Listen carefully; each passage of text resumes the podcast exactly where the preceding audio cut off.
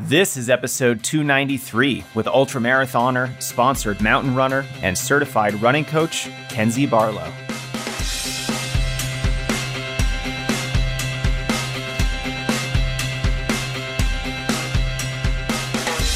Welcome to the Strength Running Podcast. I'm your host, Coach Jason Fitzgerald, and the goal of this show, strengthrunning.com, and our YouTube channel is to help you better understand the process of improvement.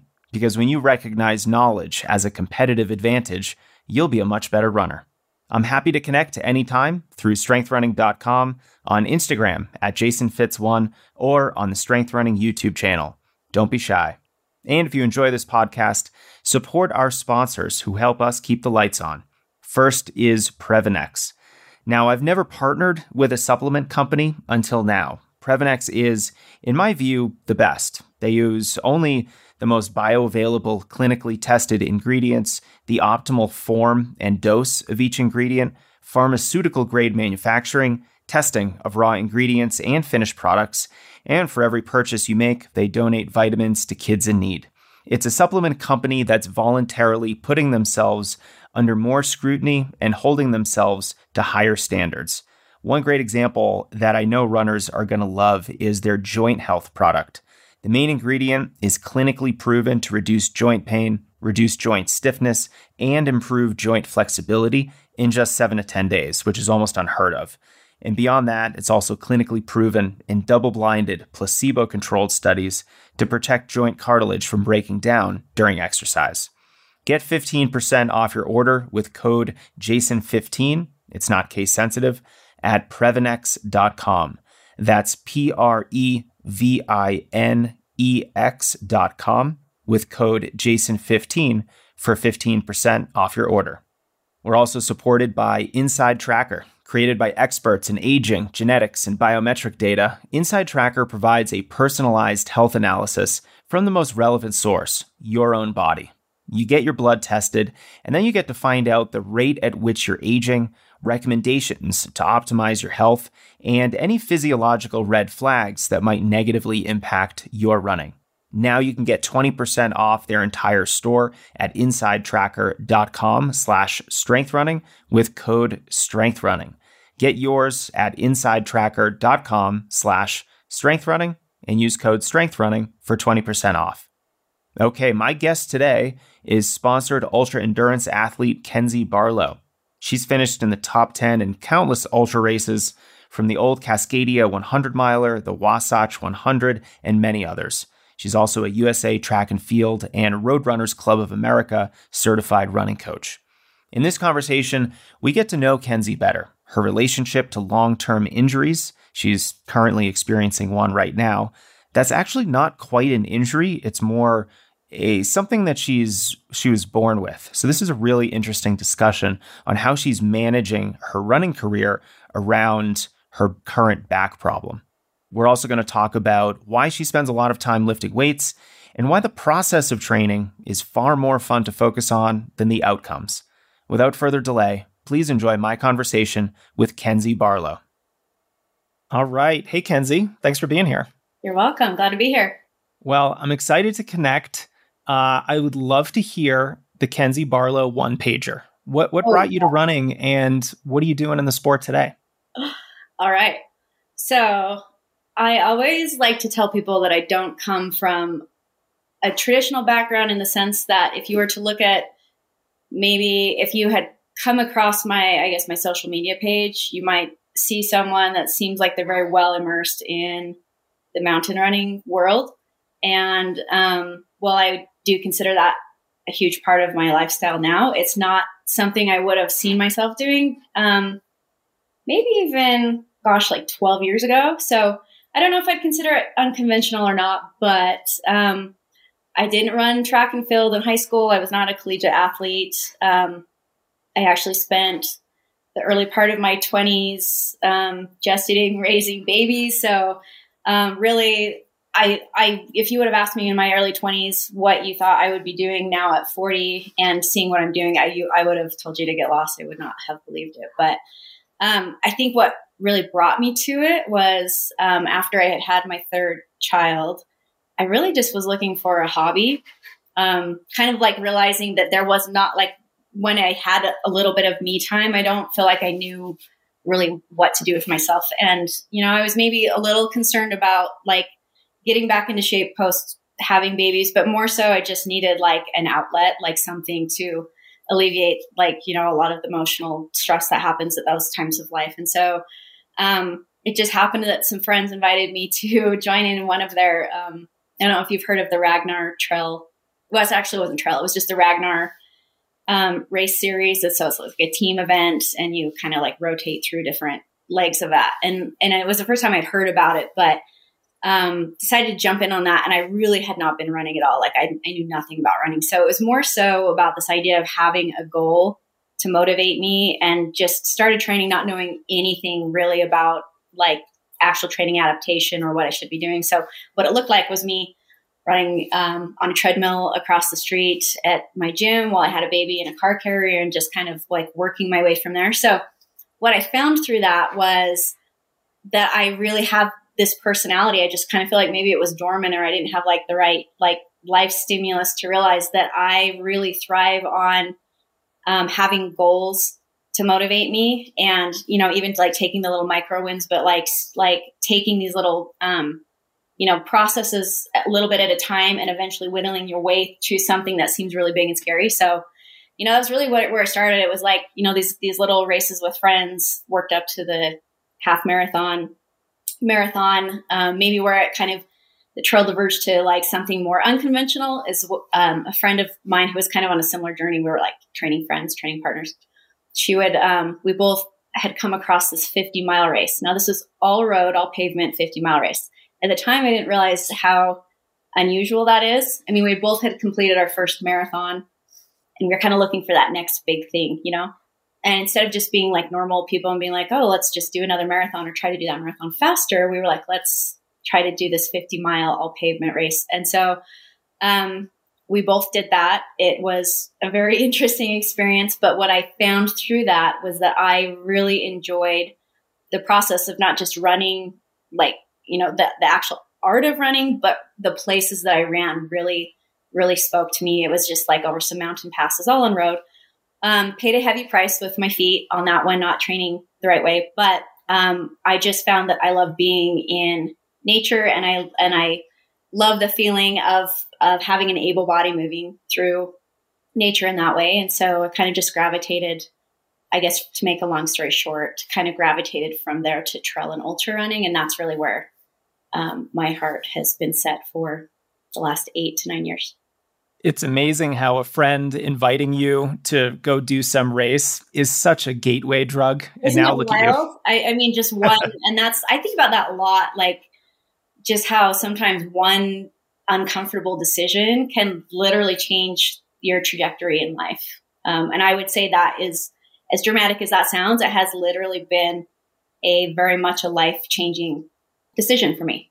Yeah. I mean, I have a very similar sort of origin story in that I started running cross country because I thought I could high jump, because cross country is like track, right? Right. And no, I quickly learned there's no high jumping in cross country. It's all running. But it's amazing how that one little decision, even though it was a mistake, led me on my path. And here I am today. Right. Now, you mentioned that you're not like a normal person who might just want to do another marathon or try to go faster. Talk to me about that, because that's very interesting to me. Most people don't run some races and then all of a sudden want to do trail ultra marathons. You know, they want to, you know, maybe stick to the road, maybe get better at the events that they had tried. What was the allure of these very long, admittedly beautiful trail races? Yeah, great question. Okay. Let's see. I think it started with the mindset where, so, you know, people could say, well, what is normal? Who's normal? And I guess that's a fair point too. I would say what I would define as not normal is I do feel like one of my superpowers. And again, this was not something that I would have considered an attribute. I even knew that I had in me until I started exploring that through running, was that I really love being uncomfortable. And I think it's for me, it's more like it's less about the physical discomfort, but more about what I learn about myself through physical discomfort. So it's kind of this exploration process of like, of who I am as a person through these longer, I call them these like our mountain journeys. And so, and I do feel like that's maybe a little bit different than a lot of people. I feel like, you know, like running with different athletes and coaching different athletes, like everybody has different drives of why they pursue the goals that they have. And I can definitely say that mine have a lot more to do with the idea of self-mastery than anything. I mean, I definitely appreciate the again, like the scientific side behind like adaptation and what's the human body's capable of with the right and different stimuluses. But I feel like that's kind of where why I landed in the area that I'm at now, because I feel like these long, and when I say long, I mean, what I really love doing, my favorite distance would be the 100-mile distance. But you know, anything from 50K to 100K, I guess technically is considered a trail ultra race. But, I think I like the longer distances because I feel like it's, my husband has kind of described this to me and I agree with him. He also does the similar, events, but it's kind of like you have like this mini life, like it's like microcosm in life in one race because you're out there for so long. There's so many highs and lows. And, I mean, maybe unlike, you know, even like a 5K or even a marathon where it's really, really, really uncomfortable. In fact, you just posted something about 5K being harder or as hard as a marathon. And I thought that, I was like, that's spot on because it's a type of suffering I'm not very good at, that really intense suffering for a short amount of time. What I'm really good at is being really, really uncomfortable for a long period of time. So that long suffering idea. And I feel like that, you know, I wouldn't say I've mastered that, but it's something that I'm still really curious about exploring what I'm capable of at. So in those longer distances, there is a lot of time to really go into those dark places in your head and sit in there for a long time. And nobody likes to be there. I don't think it's a very, very uncomfortable place to be. I'd say that's kind of like where a lot of your own demons come out. And, you know, and I before I got again into like the longer stuff, I did, I would say dabble for a few years in the road running scene. And so it was like, you know, the duration of a race would be, depending on it, you know, up to maybe 4 hours. And you could talk yourself into being really pretty miserable at a higher intensity for 4 hours. But when all of a sudden, you know, I still remember the first 100-miler I did was ironically a race that happens to be right in my backyard, which is the Wasatch 100. And so one of the benefits of that is that I was pretty familiar with the first part of the course because the start line happens to be 10 minutes from my house. And so I had been up on those mountains many times in different, you know, sometimes with training, but sometimes, you know, up there on a razor, like in my younger years or something. So I was kind of familiar with it, but I still remember getting up, you start on this really long, heinous climb up what's called Bear Canyon, and you kind of top out. Once you get up there, and that's maybe mile 10, you kind of run along a ridge for about 5 miles, but along that ridge, it's amazing, but you can see forever and ever. And what you also can see is about where the finish line is going to be. And it's like mountain vista after mountain vista away. And that's pretty intimidating. The first time I really kind of realized visually, like where I was asking my body to go, it just seemed like another continent. And so that was like the first opportunity to just really freak out. Like, this is what I'm asking myself. Am I capable of doing this? And, but it was also like a good time to like work on these, like these mental, you know, things like, okay, it's just take a little bit at a time. And that's kind of what it became, was like one aid station at a time.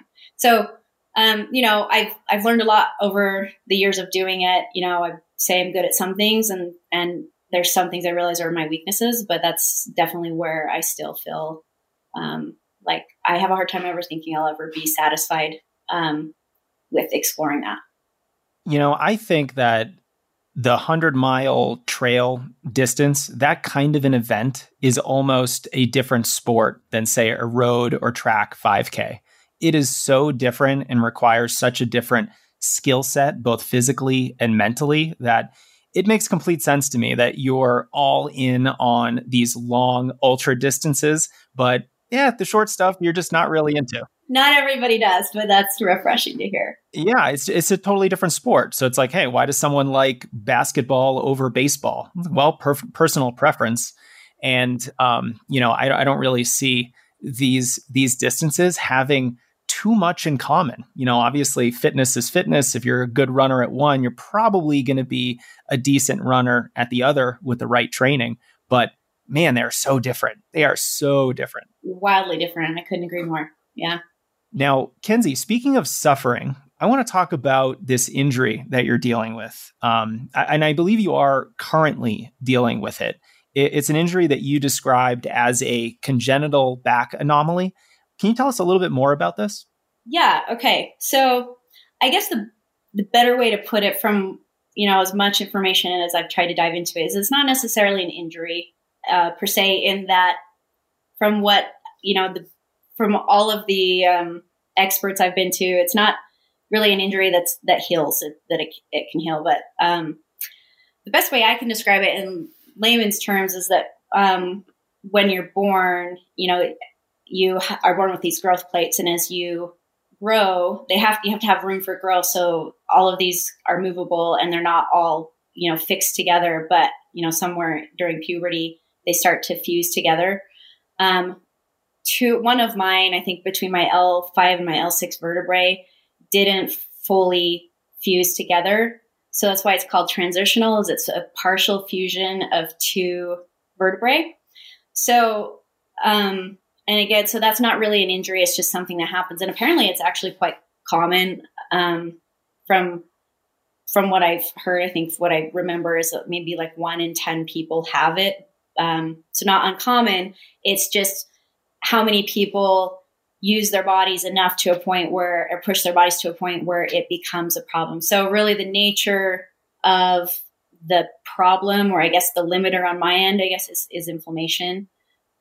So that's kind of where I've sat. The wild part about it, I guess, so that maybe I'd say has been kind of frustrating, and I have made peace with it to some degree, but it really didn't become a problem so I ran my first 100-mile race in 2014.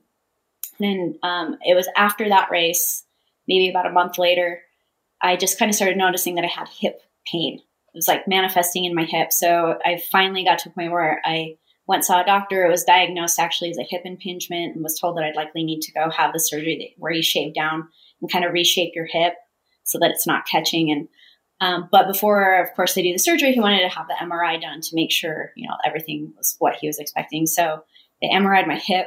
The big blessing was that it happened to also catch in the MRI the lower part of my back. So when I went in, it was quite surprising for them to say, well, it's not your hip at all. It's actually your back, and this is what's going on. So in 2015, and it kind of depends on the doctors you go to, but in 2015, I was pretty much told by that doctor, you're really not genetically set up to be a runner, especially the type of running that you want to do. So it's really up to you. It's kind of going to just be like an inflammation / pain management problem on your end. But from what it's looking like, I mean, this was, again, like, really, I had only had one solid year of true ultra running training under my belt. So when I was told that was likely not going to be my future, I was a really sad and depressing prospect, because here you like finally find what you feel like is like your thing, and like where you feel like you belong. And then you're told that your body doesn't want to go where your mind wants it to go. So, took a cortisone shot at the time to manage inflammation, and fully kind of at the time working through trying to accept like that likely I would not be doing ultra running, from there on out. But magically I didn't have any issues. And from 2015 to about 2018, I was definitely training the highest volumes that I ever have, had the best success I had in races, I would say was a non-issue. I was also, and I'm sure at some point we'll maybe talk about this, but I was, have always been a big fan of weight training and cross training. So I had always had that in my background, and and my doctor even told me, like, he attributed, like, you're going to have to do a really good job of keeping a strong core as a runner, because if you can keep a strong core, you'll likely avoid all of the extra movement and that's in play in your lower back. And so you'll probably avoid some of the friction that's going on while you're running. And so I did a really good job of maintaining that for years and had no issues until about 2020. And I think because the world was falling apart, I felt like kind of so was my body. And I don't know if that's just partially a product of aging. I hate to say that because I still don't consider myself very old. And I still feel like there's very much a lot of longevity in these ultra distance sports, even well into your 40s, 50s. So I'm just kind of playing around with what's going to work for me. I definitely wouldn't say it's been detrimental. It's changed the way that I've had to, I guess, adjust my expectations of what I want to get out of the sport. And that's been a couple of years of trial and error. But I would still say, lucky for me, I have been able to enjoy a few years of really amazing, bucket filling running. It's shifted a little less from I guess I would say competitive, but really aggressive training to where I was trying to toe the line for a PR attempt at a race. That hasn't been able to happen for a few years, but I have managed to have some of the most amazing dream runs of adventures and things like that for the last couple of years. And it's definitely kept me very happy. It sounds like you don't really have too many limitations on your running because of your back issues. Is it just something where you have to keep on top of strength training, and besides that, just use some common sense?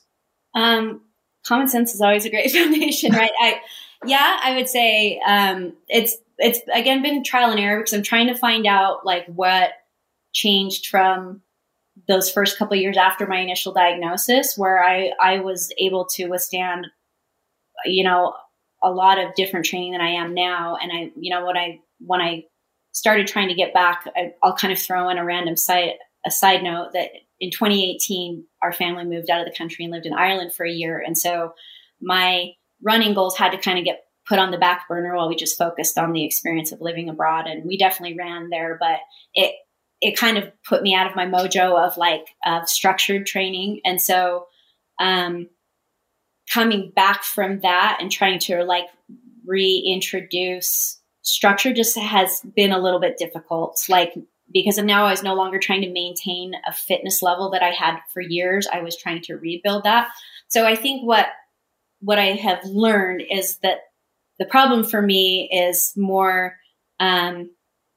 back-to-back volumes, which is hard again, because we're talking about ultra distance racing. And so, kind of my pattern is that I could go out right now. And in fact, we just went to Ireland and I was able to enjoy some fun runs and reconnect with friends and do some kind of just fun, nostalgic runs out there. And so, we did some couple 4+ hour mountain runs, 16+ miles out there. And I seem to be okay, but it's the day after I do those runs, things are hurting pretty bad. I'm getting the weird zinger down my leg. And again, lucky for me, those aren't necessarily, according to years of meeting with different doctors, those aren't signs of an injury and my body telling me I need to stop. It's just telling me we've got a lot of inflammation going on right now and you need to settle down or else just learn to deal with weird zingers going down your leg. And if I just ignore those, it would get to a point, I've tried this for years, would get to a point where I do a long training run on a Friday and then turn around and try to do another long training run on Saturday.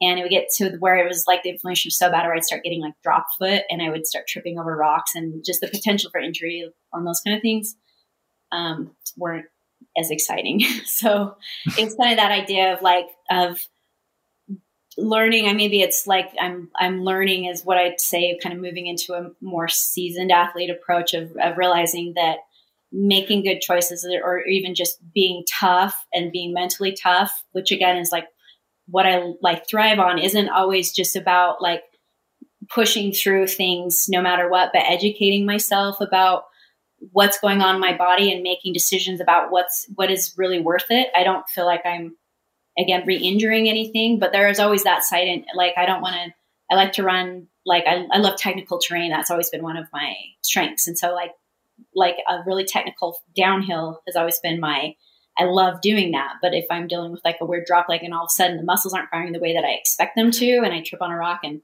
go yard sell it down, that's no longer a risk worth taking for me anymore. Cause I would rather focus on the longevity of the sport versus the intensity.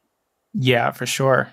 And I'm sure, Kenzie, that, you know, for more than a decade, you've identified as a runner, a trail runner, a mountain athlete, an ultramarathoner. How does something like this affect, you know, how you think of yourself? Have you ever, you know, doubted your abilities or your career in the sport because of this? It seems like such a hard thing to grapple with. For sure. Now we're getting deep. Yeah. Oh, geez. I'd say, yeah. I mean, I don't know if it's like this for everybody, but I kind of feel like to some degree, I did a little bit of my life in reverse, where maybe a lot of people spend their early 20s kind of exploring like who they are, what they want to be in the world, what they have to offer. And not that I did it wrong. I just did it different. I started by having my kids young and focusing on my family young. So all of a sudden, when I got to the point where kids don't necessarily need as much of your time and you do have a little bit of extra emotional energy to invest in, like, what is my identity? What do I offer the world besides raising kids and taking care of other people's immediate well-being? And I kind of had a freak out moment. That was part of maybe what also timing wise led me down the journey that I've gone down. So I do feel like in my adult life, running has been a massive part of my identity. And I think I've always been aware of like trying to be careful of not having too much of my self-worth tied up in what I'm physically capable of. I mean, I'm always aware that there's pitfalls with that, right? Like if you get injured or something takes you out, and then that could be a really depressing potential. But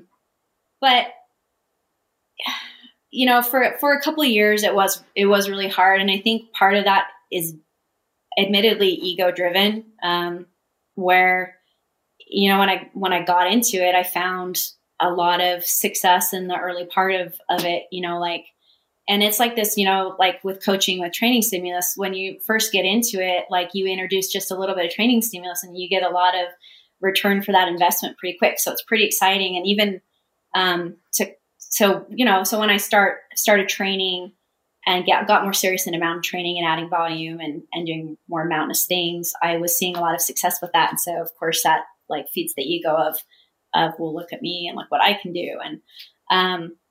And all that's really exciting. And people start acknowledging you for, oh, that's Kenzie, the ultra trail runner. And, you know, you add even the layers of social media and all those silly things on top of that definitely it's really hard to not get caught up in that becomes your identity or what you offer the world based on what you do in your performance. And so there was that going on. But then at the same time, I think I kind of got into trail running. I kind of joke because it's definitely gotten more popular. I was hesitate to say it's become mainstream, but I think in the last 4 to 5 years, it has definitely become more popular in the sense that you're now seeing a lot more like collegiate level athletes that are transitioning into trail and ultra, where you didn't see a lot of that before, like, or elite marathoners that decide that they're going to start transitioning into trail running or whatever. And so, you know, back when I was just kind of started getting into it, it was like, yeah, 28 to 30-year-old Kenzie that's a mom of 3 and fits in the training wherever she can, but is pretty fit and likes to be super mentally tough, can go out and have a pretty good race and also place pretty well within the event. But as you start aging, and so you're aging and trying to ask your body of those same demands that it did when it was younger, or also not maybe necessarily as injured or realized what was going on. You also now have younger people coming in and competing in the same categories, right? Like there's no pro division in trail running. And so that was kind of a check for me to start realizing, like, am I even relevant anymore if I go and try to toe the line of 100-mile race and I don't place in the top 5 people or something? And so that, and then you layer on again, like the expectations with my back, like, so I think it's been a kind of a forced thing for me to really do some reflecting over the last couple of years. Like, what do I really, really value in this sport? Does it have more to do with how other people view me in the sport? Or is it truly like fulfilling, independent? Like if nobody else knew that I was going out and doing this race, would I still be getting the same experience out of it. Does that make sense? In fact, I have a good story about that. If you want me to tell you about my last, my last 100 mile, this maybe makes me, this is a little vulnerable, I would say, but you know, for the sake of being honest. So the last time I toed the start line of a 100 mile race was in 2019. So it was the year I moved back from Ireland. And I had decided at the time, like, oh, this is like my triumphant return back to like structured training. And I wrote myself a training plan and I was nailing the whole thing. And I had signed up for the Bighorn 100 and like with the goal of I was going to podium at this race. And I had been doing really well, like all of like the feedback I was getting in my training and everything. I mean, I definitely would consider myself at like pretty close to the fittest I feel like I've ever been. So confidence in my physical ability was definitely there. There was other things going on in the background of my life. Like with, again, like you can't ignore in the scope of an athlete, like, and I say this to my own athletes that I coach, that I my philosophy is that people are people first and athletes second. And that maybe sounds like really obvious, but if you really dive into it, that's the reality, is that running is something that we pursue, but it isn't necessarily the thing that defines us or our priority. We have to do our best. Every athlete's different, right? Like what their expectations are. But in my case, you know, I'm a mom first, and I, you know, hold up a lot of different commitments in the community and things. And so there's a lot going on in the background. But in the meantime, I was definitely making this work, and I felt like I was ready to toe that start line, like to nail it. I was out for blood. Some stuff happened the night before that kind of compounded this like emotional stress going on in our lives with some stuff with family. But I started that race I forget exactly, but the first maybe 20 miles of Bighorn are a pretty steady, long, consistent climb. And I've been climbing all summer in preparation for this. But what I didn't expect is at about mile, like I usually expect around maybe mile 50, things start getting weird. Like little things start hurting that you weren't noticing before, or like that's where your mind really starts freaking out, whatever it is, or your like stomach starts to turn south, and that's when the problem solving really has to come out. But I didn't expect for that to happen at like mile 15.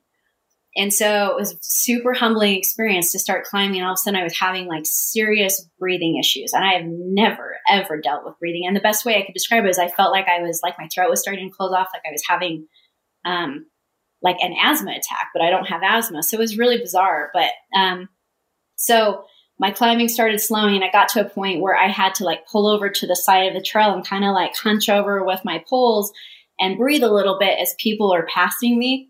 And I remember it was such humble pie. There was a couple people that passed me that I recognized through social media connection. I've never met them in person, but we had followed each other for years or whatever. Again, like the ego side of me is telling me like, oh, so-and-so just watched me bend over on the side of the trail, and I should be way up at the front, whatever. Anyway, the end of that story was basically by mile 25, I had like somehow degraded and I could not breathe. My throat was completely closed off. And so I pulled over to the aid station. The medics pulled me in a tent. They forced me to stop so they could check to see what was going on, and couldn't really attribute it to like asthma or anything, but they gave me some allergy medicine, and I had to sit in the tent for an hour while they watched that, like, you know, to monitor, make sure everything was okay. But at that point they cleared me to continue on if I chose to. And at that point I'd been sitting for an hour. My body had been like, you know, my muscle, everything had just like slowed down and stopped. The last person had left that aid station maybe 30 minutes before, and it was pouring rain, and I was just shivering like crazy. And again, it's that mental, like the mental toughness ego side of me was telling me like, you should keep going. Like you do not DNF. Like you've never had a DNF. You're not a person that does that. But the reality of trying to not only continue on, but try to catch the back of the pack, and then also try to continue on in really remote territory and possibly have to, you know, get like helicoptered out of there if things continued bad. So I made the call to DNF, and that was really disappointing at the time. Really, really hard for me to swallow that. The worst part about it, ironically, was not this feeling that I let myself down, because I actually felt very confident that I made the right call at the time based on what was going on.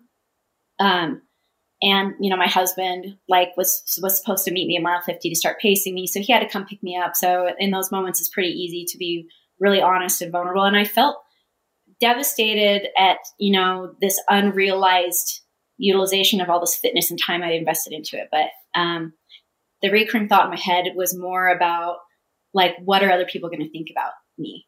Because they've been following along this whole time. They know that I'm doing this race. They know that I had these aggressive goals. And now what are people going to think about Kenzie Barlow that couldn't even make it past mile 25?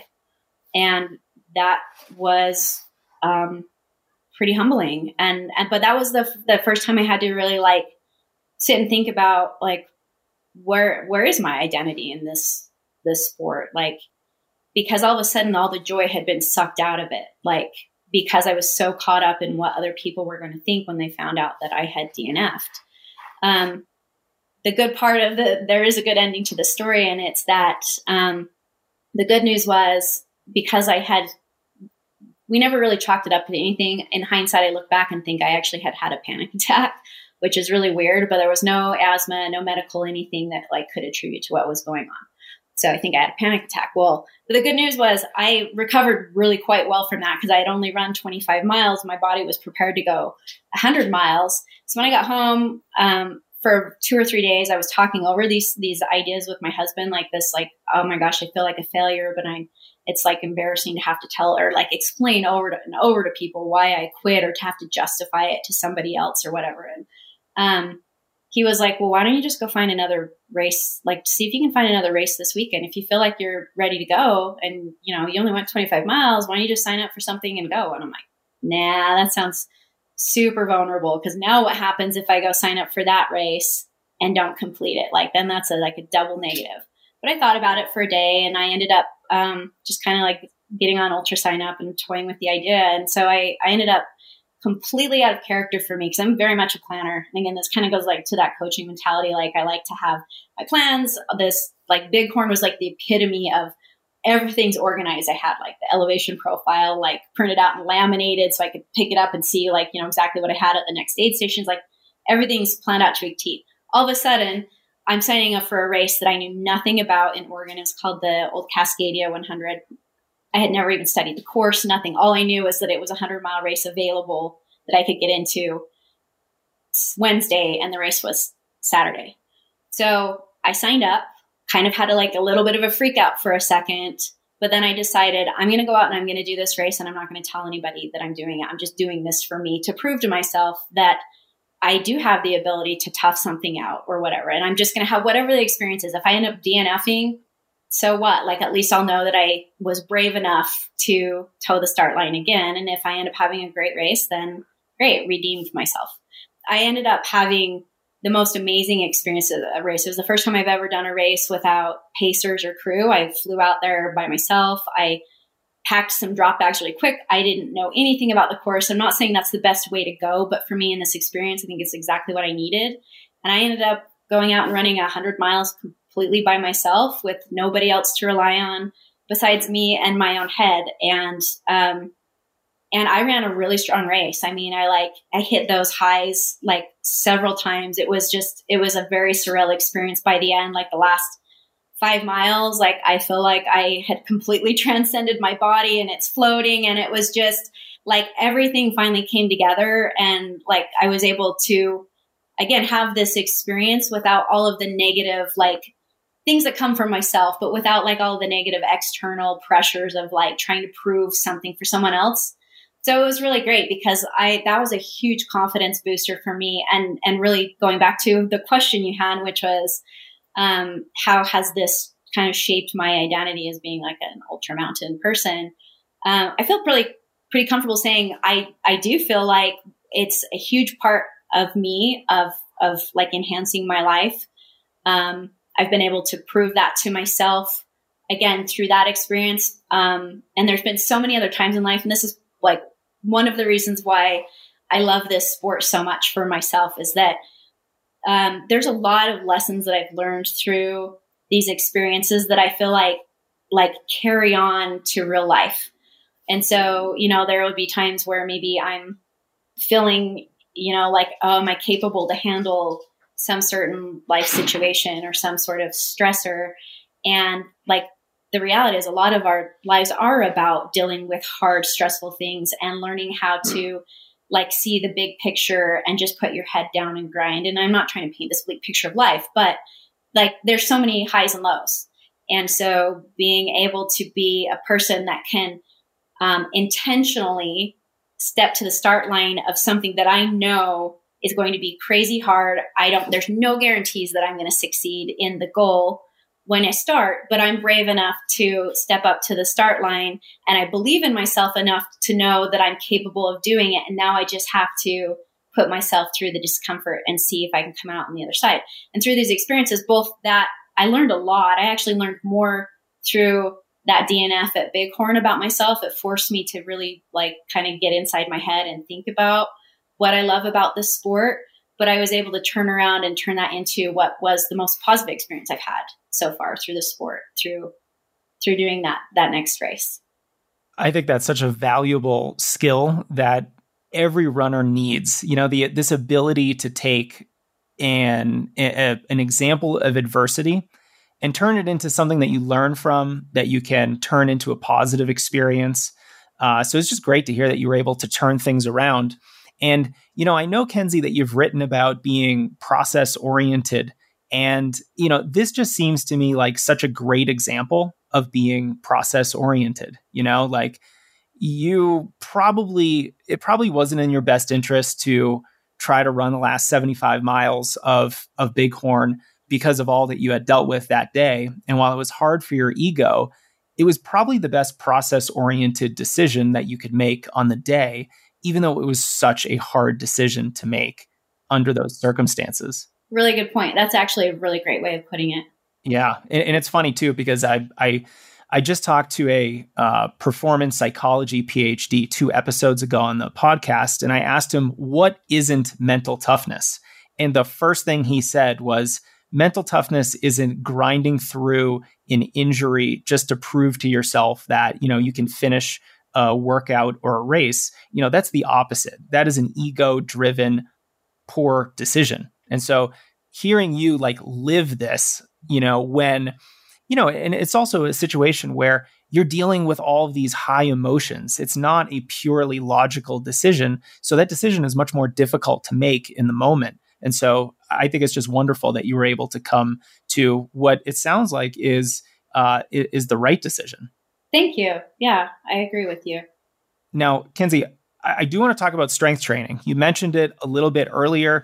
I have seen some videos of you on Instagram doing things that most mountain ultra endurance athletes would probably run away from faster than you could time with a fully automatic timing system. So tell us a little bit about why you lift weights the way that you do, because I think so many other runners, particularly women, who are a little bit hesitant to get in the weight room, you know, with the rest of the gym bros and flaunt their shorts. So what would you say to those athletes? Oh gosh.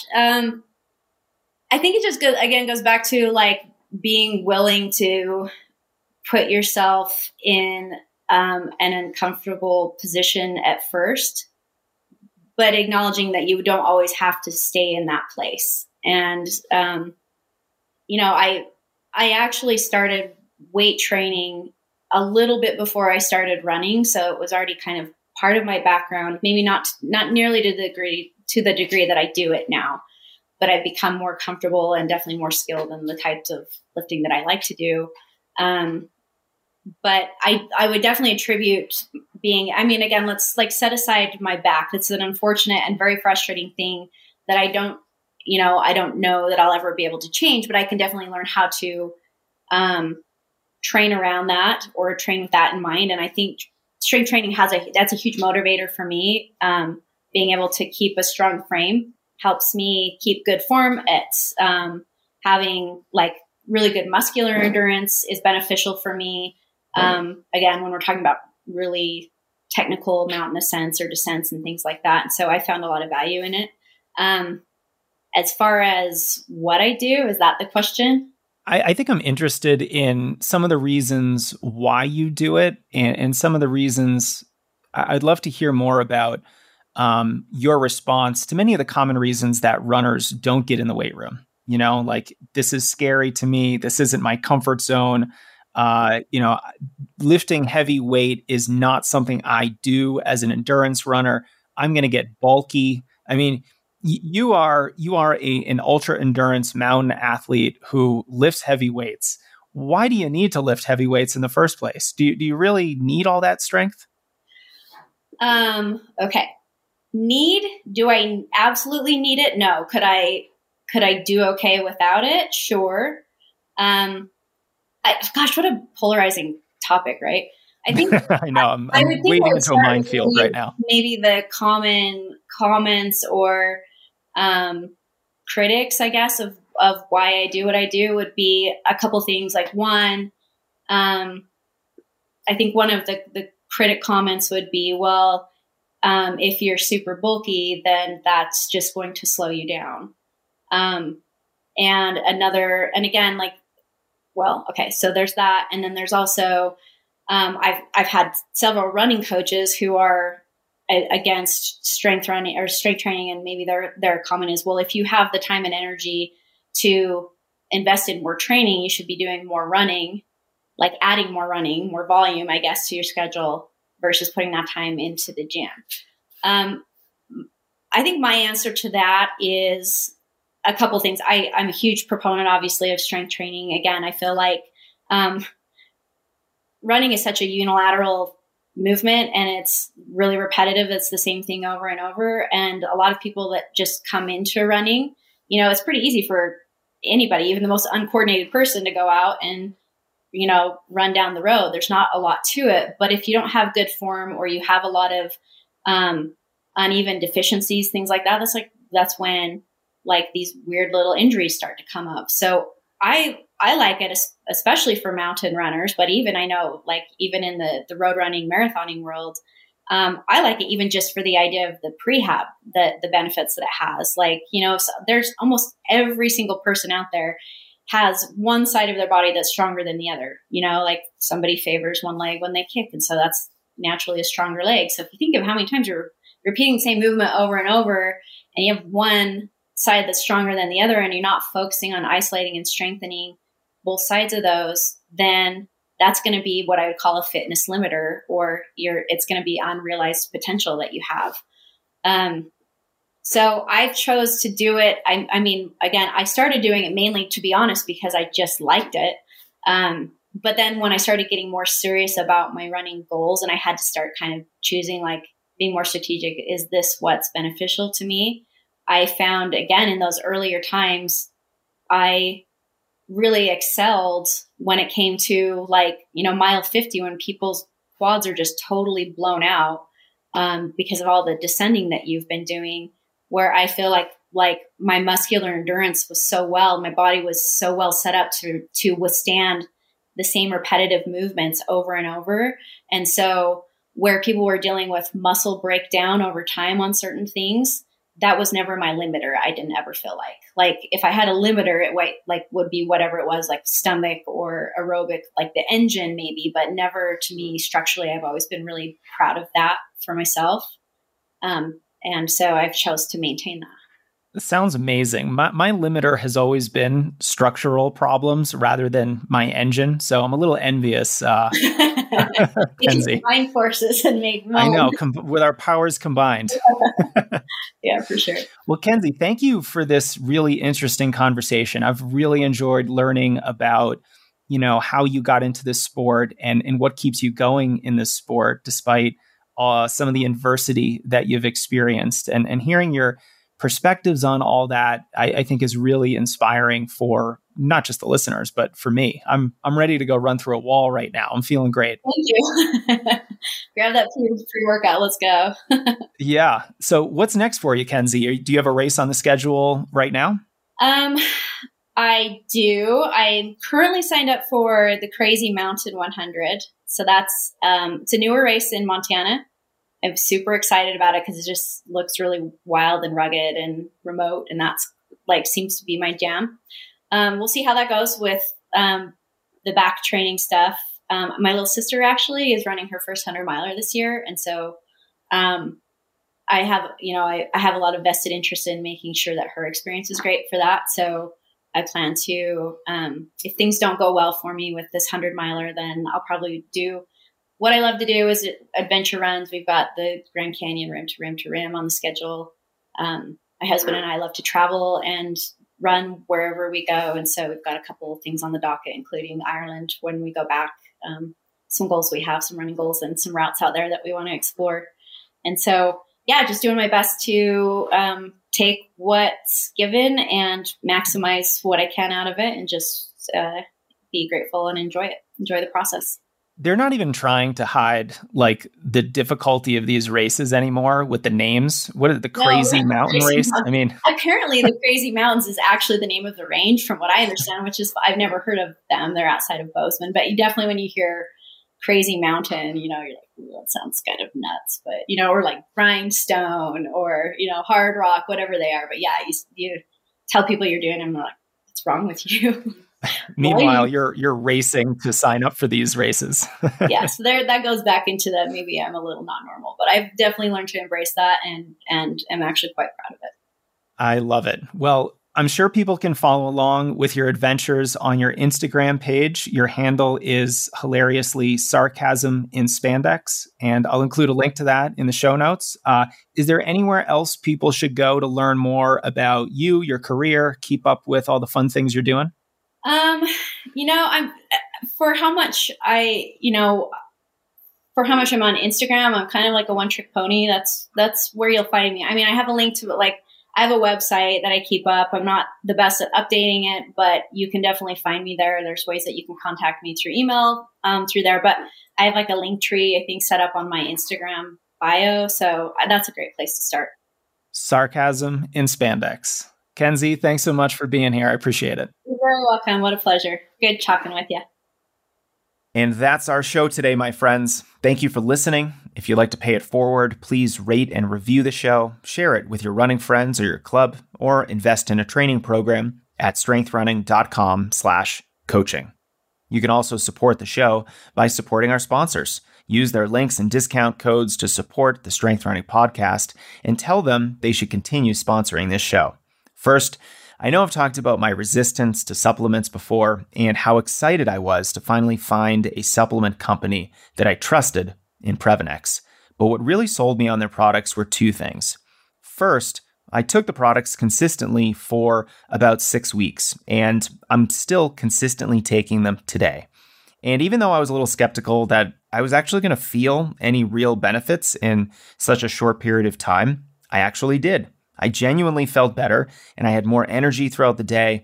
But even more than that, I've seen so many testimonials from other runners on both the health and the performance benefits that they've experienced to greatly help their running, from more energy and stamina while running to faster recovery post-run. I'm personally a big fan of the multivitamin, which is going to fill in any nutrient gaps and needs that I have in my diet. It just gives me broad-based antioxidant support that lets me push harder and recover quicker. But there is one product I want to highlight today, and this is a product that many runners consider to be the joint supplement for runners. It's called Joint Health Plus, and you can read the reviews for yourself on Previnex.com, but I just want to do a quick summary here. Runners are seeing meaningful reductions in joint pain and faster joint recovery from workout to workout. So if you're someone with joint pain, this is something that's going to be really interesting to you.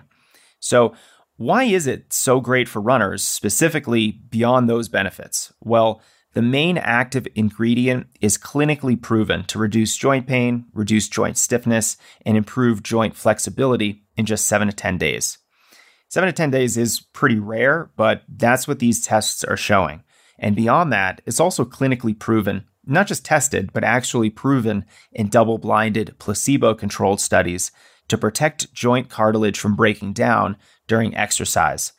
And I'm going to try to share a new review every time Previnex is a sponsor. And just last week, the Previnex CEO emailed me another review. This one left by podcast listener Diana. She wrote, I've been taking Previnex Joint Health for over 2 weeks and can feel the difference. My knees are less stiff and achy. I ran a half marathon this past weekend without knee pain. I've had steroid injections and gel shots and did not get the relief I'm getting with Previnex. That is just awesome. So if joint longevity, performance, and everyday health matter to you, check out Joint Health Plus to experience the benefits yourself. Go to Previnex.com. That's Previnex.com and use code JASON15 to save 15% on your first purchase. And best of all, Previnex does have a 100% money back guarantee, no questions asked. So if you don't feel the benefits, you can return the product without any hassle. But I don't think you're going to do that. If you're like me, you're going to love Previnex. Go to Previnex.com and use code JASON15 for 15% off. We're also sponsored by Inside Tracker, a company that's been around for well over 10 years now, helping you optimize your health, your longevity, and your performance. Learn more at insidetracker.com/strengthrunning and use code strengthrunning to save 20% on their entire store. To live your healthiest, longest life possible, you need to understand what's going on inside your body. People age at different speeds, and the generic annual blood work you usually get from your doctor every year isn't going to properly evaluate your biological age. But Inside Tracker does. Inside Tracker is a truly personalized nutrition and performance system designed to extend your health span and slow down the aging process. It was created by leading scientists in aging, genetics, and biometrics. And what they do is they analyze your blood, your DNA, and any fitness tracking data that you have to identify where you're optimized and where you're not. So they're going to look at all kinds of different biomarkers, dozens and dozens of biomarkers.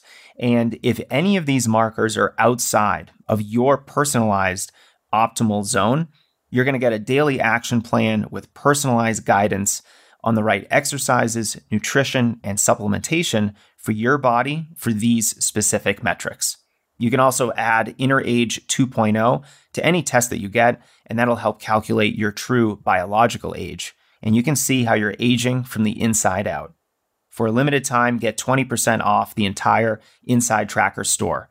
Just go to insidetracker.com/strengthrunning. That's insidetracker.com/strengthrunning. All right, that's our show, runners. Thank you for listening. Thank you for subscribing. And especially thank you for sharing this show with your friends. You can support us by using our sponsor links or discount codes. You can review the podcast, or you can go and get a training program for yourself at strengthrunning.com/coaching. And I'm always here to help. So don't ever hesitate to reach out to me through the Strength Running site, or feel free to message me on Twitter or Instagram. My handle is JasonFitz1. All right, we'll talk soon.